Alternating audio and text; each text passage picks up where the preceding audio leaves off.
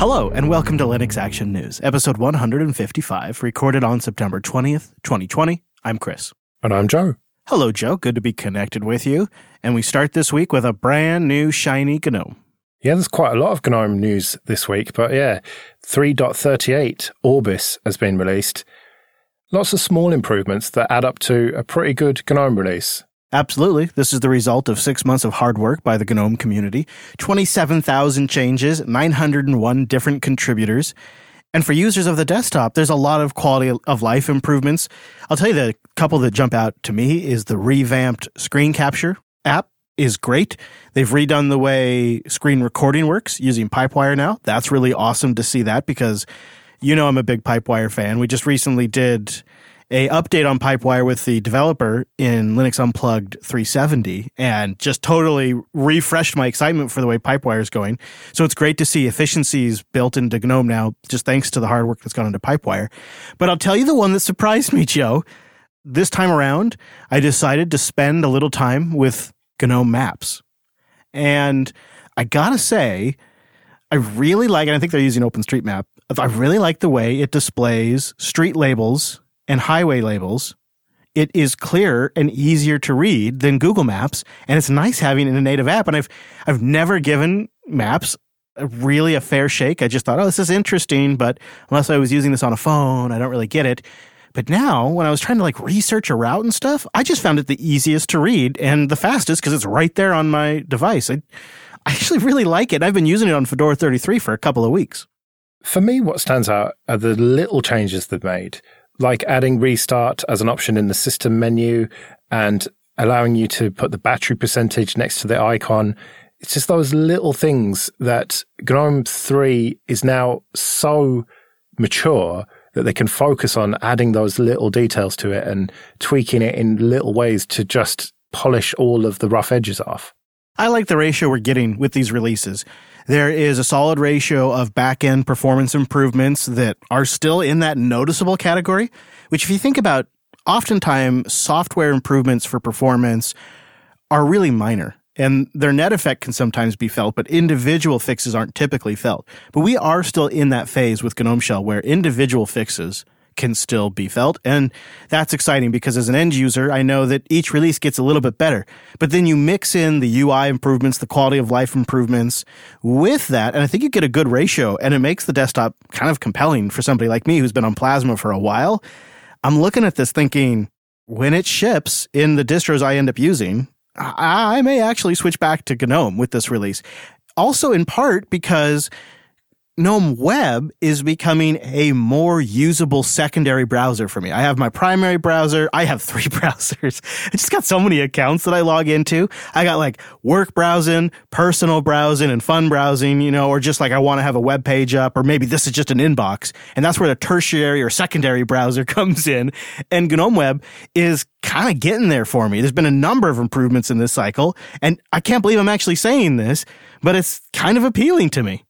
I did play around with the applications grid and how you can reorder it now and you can drag icons on top of each other and make folders. Although I found that a little bit buggy. Like once I'd made a folder, I had to go back to the desktop and then back into the application grid for it to work. This was on the daily image of Ubuntu 2010 though, so I'm not sure exactly where that bug lies. Hopefully it'll be fixed by the time it comes out. But I do like that customization because GNOME traditionally hasn't been that customizable. So anything that adds customizability is going to be good in my book. True. And while we're talking about issues with 3.38, keep in mind this one also ships with a new tracker. That's the file system indexer. This could be fine, but it also could have some performance trade offs. I, I have not properly tested this yet. I'm not saying that it does. I'm saying this is an area that requires further testing and monitoring here at JB, and then I'll be able to report on the full impact. But it's going to take a little bit because you got to build up this index, you got to use it for a while. So this is one of those things where performance implications of this might not be felt until weeks into usage of 3.38. However, the project seems to be pretty happy about it, and they say some of the major improvements in Tracker 3 is that the search engine and database make the Flatpak application sandbox more secure. by allowing control over what kinds of data your apps can search and query. So you have a little more control there as well. Or in potentially as an end user, I would think you could just turn it off and say tracker can't index this app at all if that's your preference. But you know, I tried this out on my little VivoBook, which is pretty old. I think it's like a second generation i3, so it's really not very powerful. And it did feel a bit sluggish. But then I logged out, changed the session to Xubuntu, and it was much faster. I know, okay, maybe that's not the target hardware for it, but it's still, for all the performance improvements, it's still not going to compete with something like XFCE. Do you think you perceive just the rendering time, like animating things in and out, as a performance difference? Where I would assume an XFCE either there is no fade in or fade out of menus of any such. It's just as fast as it can render it to the screen. That could be it, possibly. It could be just a feeling. But even websites seem to be quicker, as if there was just more resources to go around. Because this laptop I'm talking about, it's an old i3. It's only got four gigabytes of RAM, not upgradable so you really need something light. And uh, it could be perception. I don't know. I didn't do any benchmarks, but I just went back into XFCE and just felt much more at home and just things just felt much quicker. Yeah, fair enough. I mean, I could see there's probably not only your experience with it and your familiarity with it, but I could see on a lower end system the GPU's doing less stuff. Maybe it does render things a little faster. For me, um, I'm I'm comparing it to Plasma as my daily driver, but I'm also very familiar with GNOME Shell. And so I see this as a performance improvement from yeah. where I've been at, uh, which is kind of funny. So that's my experience is like, oh, this is great. yeah. Well, I'm sure on my 10th gen i5 desktop, it would be absolutely fine. But I wanted to test it on some older hardware to see yeah.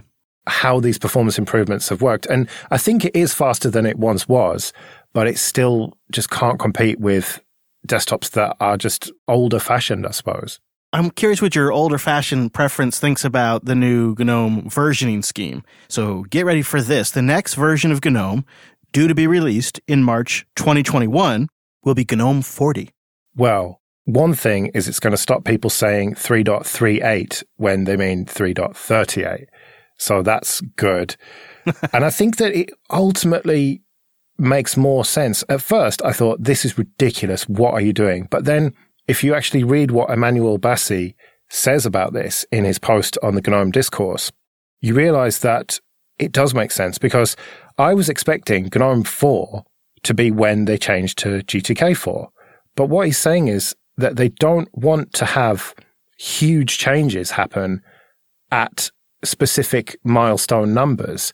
They want it to be much more incremental and they don't want to have a huge change like from GNOME 2 to GNOME 3, which was just a complete paradigm shift.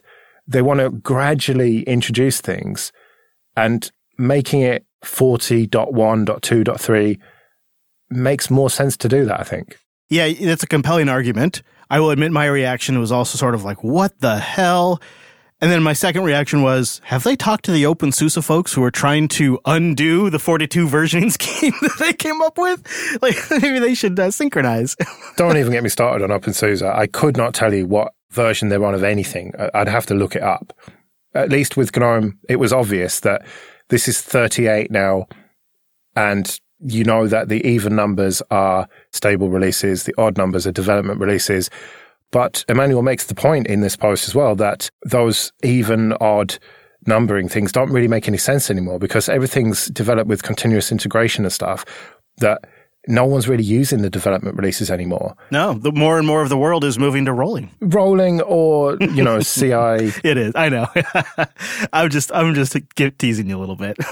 Honestly, I think you've got to read this post because he does lay it out in such logical detail and you might be thinking, no, that's just ridiculous if you only read the headline like I did. And it sounds like you did as well. But I was convinced by this. And he says in that post as well, we're not changing the way GTK is versioned. So that uh, kind of when you realize, okay, yeah, that would have been confusing to have GNOME 4 and GTK 4, but not really have them be one and the same and not have them connected. He preemptively answers in this post too. Question this is nonsensical. Why do you want to change the versioning scheme at all? It's just numbers. Uh, and his answer is numbers, like words, have meaning and tell a story. With a change in the versioning scheme, we wish to communicate the fact that GNOME doesn't see major versions of the development platform as the driving force behind major changes in the user experience, and that radical changes to the user experience are going to be introduced progressively so that we can refine and iterate them over time instead of dumping them in our user's lap. So, what this really means for end users of GNOME Desktop is in March 2021, what it says in the GNOME version in the About section of GNOME Control Center will say 40. That's really the end user impact here. Yeah, and there won't be a huge change when GTK4 comes. They're going to try and make it less of a huge upsetting change. Maybe this is more reflective of the position GNOME has as a bit of a workstation OS on almost every OEM system that ships with Linux right now. Well, yeah, and every big distro that's shipping a desktop is shipping GNOME. But also making this workstation grade is finally addressing the extensions. I think there's a clear market for GNOME Shell extensions. They add clear utility and value to my desktop experience, and it seems many others. And so there is a bit of an initiative to reboot the project's approach to extensions. Yeah, and they're calling it Extensions Rebooted. What is Extensions Rebooted? It is an attempt to address the myriad of issues around the GNOME Shell extension ecosystem. Primarily, they want to build a process around how extensions are accepted into the extensions website and how they are supported. Rather than being the free for all that it has been, they want some order out of the chaos. And I don't know if this is manifesting so much as like, here's a stable GNOME extensions API for you to use, but it may manifest as proper documentation on how extensions work and reasonable expectations to be an extensions developer, how to participate in the GNOME extensions community, a CI pipeline that has a virtual machine on the back end that can spin the desktop up in multiple versions and test these things, centralizing extensions for break testing on the GNOME GitLab space, and potentially maybe even creating a forum for extension developers and extension writers to work together for a GNOME release cycle. They all kind of go off into their own individual extension islands right now and then just rush to update. And there's some collaboration, but not nearly as much as there could be. And if maybe the project could even facilitate just those things, I could see that potentially going a really long way yeah, just starting the conversation and getting people together could be enough to at least improve the situation where you're not worrying whether your extensions are going to break every update. Yeah, yeah, very much so. And sharing some of that work to get the extensions working with the next release could be a huge relief for the community. And if this initiative really, like you say, does nothing other than just get these individual developers talking to each other and collaborating, that may in itself just be a success and improve the situation on GNOME. I mean, if I had a checklist of things I'd love to see, it would be everything we just discussed. And also, here's a stable API for you to use. I, it, it, we just might not be there, and maybe I'm just naive, but it seems like that would be fantastic. But absent of that, all of this initiative seems like it really could get us a long way to improving that experience, which, as a potential switcher back to GNOME Shell, making sure the extensions I choose stick around really matters to me because I have put a ton of work into whittling down the ones I use to just the essentials. And the ones I stick with, I really want. I really want. And I always know in the back of my mind, it's a risk that they could go away with the next release. Yeah, I always worry about that when I'm using GNOME every day. Yeah. no, you're more worried about what's going on with Chromebooks. How do you think you say this one? La Carosis? La Caros? La Curos? I think I would say lacrosse, as in the game. Oh, okay. You, uh, have those sticks with the baskets on them, maybe. Yeah, I would prefer it to be Lacroix, which I wish I had right now. but uh, this this kind of has been spotted by nine to five Google, who caught changes in the upstream Chrome OS code, right? Yeah, this has kind of been filtering through various news sites with different people picking up on different aspects of it over the last couple of weeks. But it caught my attention this week. And the crux of it is that Google are in the process of decoupling Chrome, the browser, from Chrome OS. And that means that they can be updated independently.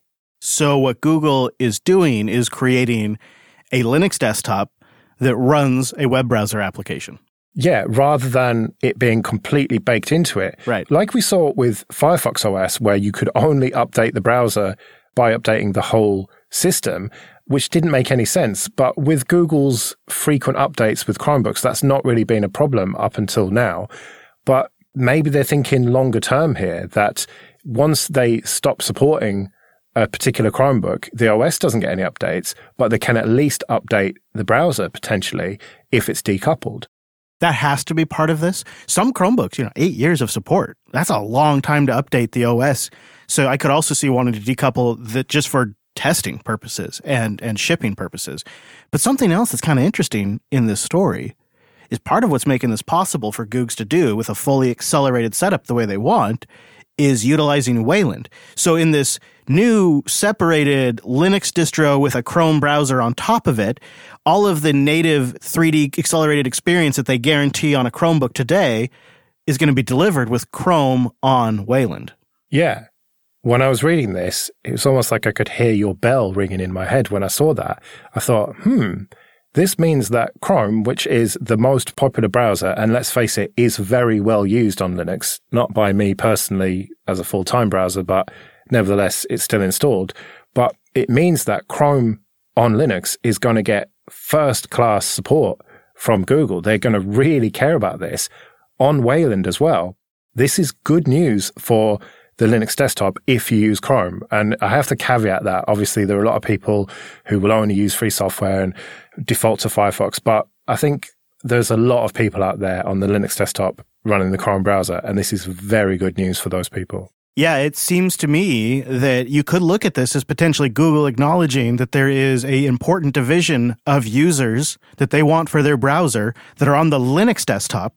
And the best way to deliver the best version of Chrome is to focus on the Linux desktop app and then ship that on their Chrome OS distro. They note in their Lacros documents that they do expect there to be a slight performance impact by this change because instead of it all being one integrated piece where the browser is literally integrated with their display manager, Chrome browser will have to use APIs to now communicate with its Chrome host OS. And so they warn of maybe a one to two millisecond skew in performance. Now, I don't know really at the end of the day, how will you even know if you're a Chrome OS user this has happened?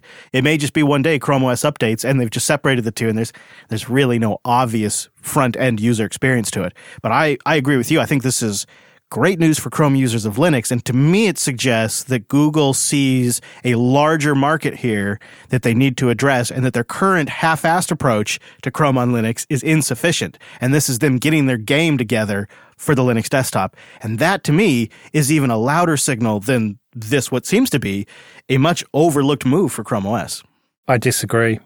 I'm afraid I don't think they particularly care about the Linux desktop. I know that it's growing and it's a valuable segment of the market because there's a lot of developers and IT professionals and all the rest of it using Linux, but I think there are far, far more people using Chrome OS. And I think that it's much more of a sort of happy byproduct that it's going to be good for the Linux desktop. I don't think that was forefront in their mind at all. I think it was all about Chrome OS and making that easier to update and support longer term. Maybe that is extremely possible. The one thing that gives me pause with that is they knew going in to building these Chromebooks and building Chrome OS and signing up for eight years of support, they knew this would be a problem. Those engineers at Google are very clever. And so they've now decided to fundamentally change the way they architect that OS in a radical way. And it's a, it's a pretty big shift, and something's driving that. It's either the technology to enable that only now recently exists, Wayland, or they've had a rethink of how they're treating the Linux ecosystem in general, and they just want to, forgive the saying, essentially kill two browser birds with one browser stone. Maybe. Maybe linux.ting.com. What is Ting? It's simple wireless, just $6 a month plus your usage on top of that. What I love about it for me is I'm here at the studio pretty much all the time. Maybe it's a problem. And then I head home and it, it oh, both locations. I'm on Wi Fi. Why would I pay for data when I'm not using it? And I'm pretty good at syncing stuff to my phone too. So that's also like for the tech crowd, a leg up. You pay for what you use, a fair price for however much you talk, text, and data you use. They have nationwide coverage, three different carriers coast to coast you can choose from. I currently am on Verizon, but in the past, T Mobile was better for where I was at, but I'm in a new location now. And something I love about Ting is no contracts. They don't lock you into a commitment. You could try Ting risk free. Start by going to linux.ting.com. You'll get a $25 service credit or $25 towards a device. And they have a really easy way for you to check your phone. When you go to linux.ting.com, there's a check your phone link right there. Just put in your information, and that'll give you a pretty good snapshot of your starting position with Ting. And then once you do sign up, because I think you'll probably want to when you look at the pricing, you're in complete control. You can see your usage at a glance. You can set usage alerts, which is really handy for kid devices. Think about that too for family members who are not heavy phone users, but you want them to stay connected. Ting is Perfect. I'm looking at you, mom. And people love using Ting because the customer support is there when you need it. That dashboard makes things simple, and they have a bunch of great devices to choose from. From a SIM card by itself, all the way up to the Galaxy S10 down to a flip phone. They have the flip phone. You can also get the iPhone SE directly from Ting, but I think a lot of the people in our audience, they bring a device because then you can take that $25 credit, you apply it to your account, and it'll likely cover your first month because like the average Ting bill is $23 a month. You just get started at linux.ting.com. Well, bad news for anyone who was waiting for Firefox Send to come back, and even worse news if you also used Firefox Notes. Yeah, double whammy this week. Now, Firefox Send was my favorite of the recent tools when they looked like they were going into different service categories. And I think it, it got a loyal audience. And I'd used it several times. But unfortunately, Mozilla writes some abusive users were beginning to use Send to ship malware and conduct spear phishing attacks. So this summer they took send offline to address that, and they're just kind of leaving it offline.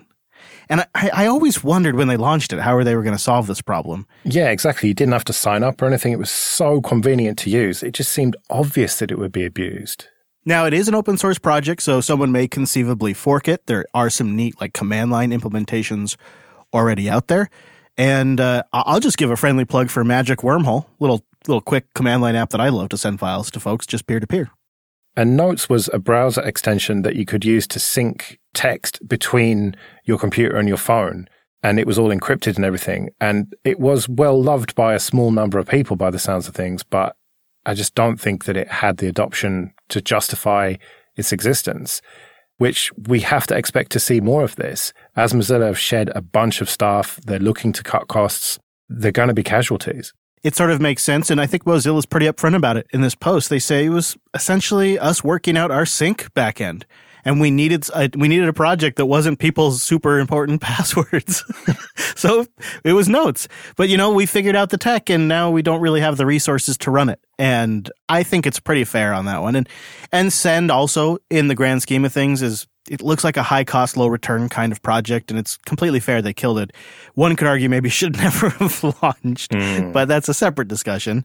And I would love to see some projects fork this and people have their own self-hosted implementations of it. And then you know that's that's not a bad contribution to the world in the end. Yeah, we can add it to our self-hosted Pocket instances. Oh, hang on, still waiting for the source code on that one. you know they get a lot of goodwill with that one. But you know, I've got a friend who's somewhat interested in Linux and hasn't quite made the switch yet. And he said to me that he used both of these and he was very annoyed that they were being shut down. And it was just, yeah, okay, thanks, Mozilla. Yet more disappointment. Yeah, that's completely understandable from an end user standpoint who's relying on this. I think what you're seeing here is Mozilla's had to make some hard choices, and we're still watching the fallout from that. Yeah, and I think there's going to be a lot more hard choices to come. And ultimately, that's probably good. They should be focusing on their core product, the browser, maybe Thunderbird as well, and the products that are going to make them money, the services and everything, not on all of these folly ideas, I suppose you could say. And I think there are going to be more casualties here as they realize that they have to cut costs and focus more. And ultimately, that's the only thing that's going to save them, I think, long term, is focus. That's the scope of the problem we're talking about.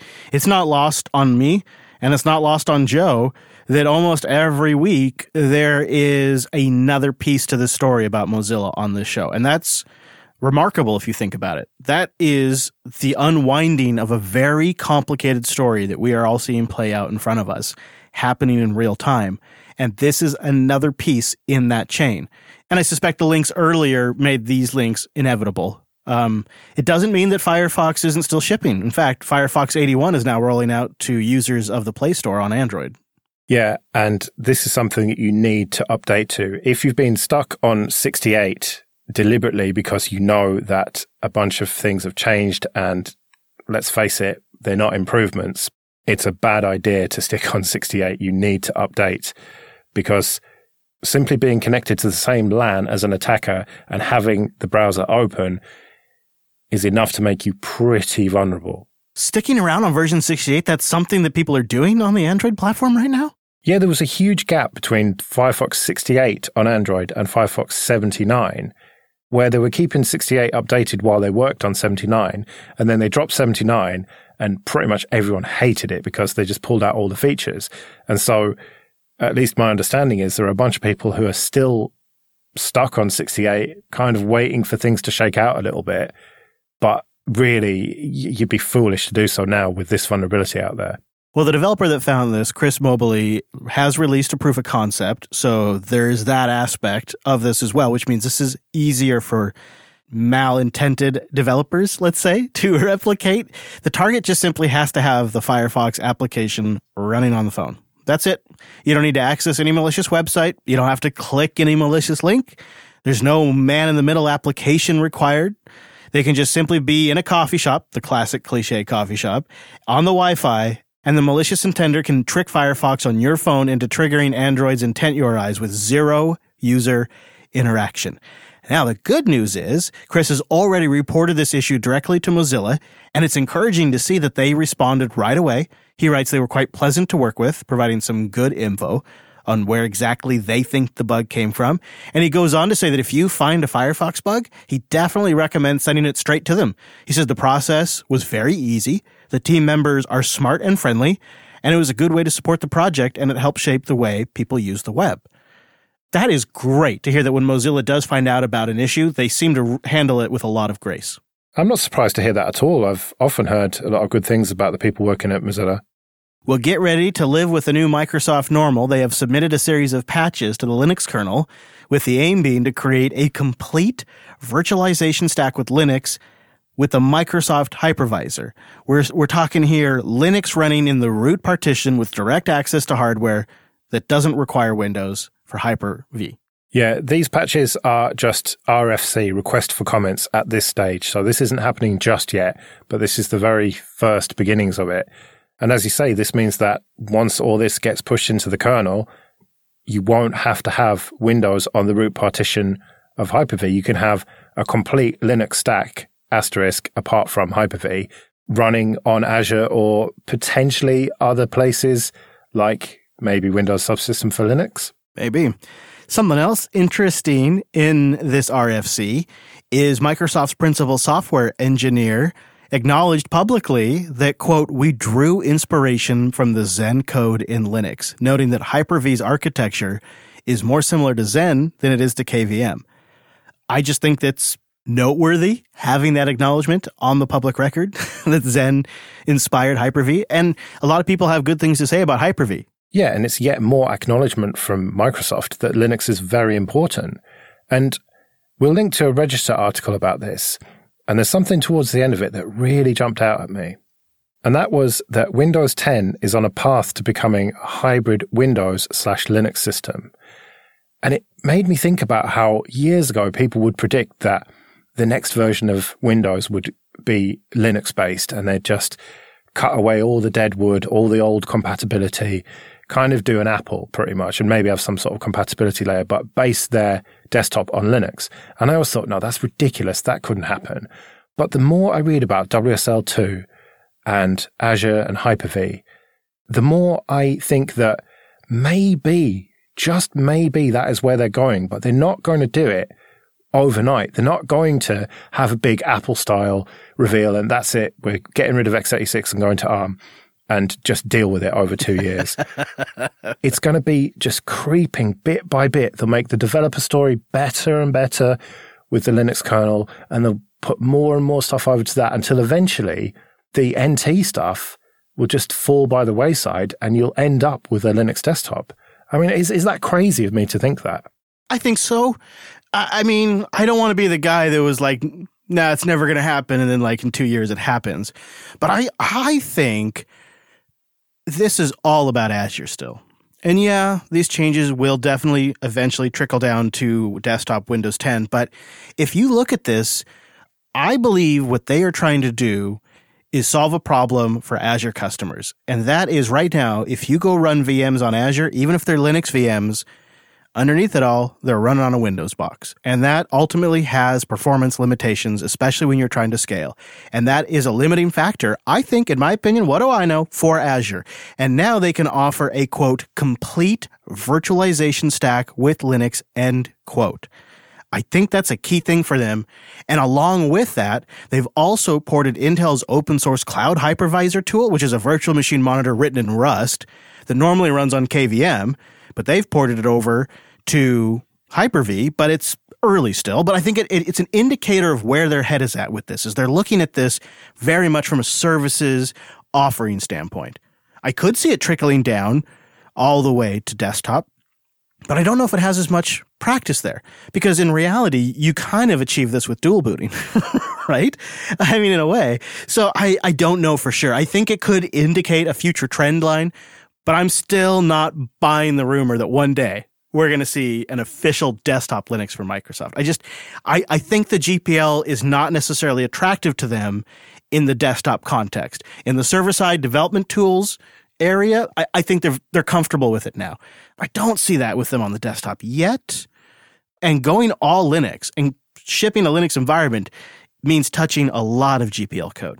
Yes, but they're already doing that. They're already shipping Linux kernel updates via Windows Update. Yeah. Because it's GPL 2, not 3. And maybe they were worried that it might switch over to 3 and that would cause them a lot more problems. But it's pretty clear that at least while Torvalds are still around, it's going to be GPL 2. And I can't imagine the Linux Foundation wanting to go the, the GPL 3 route. Yeah. And so that problem seems to be solved.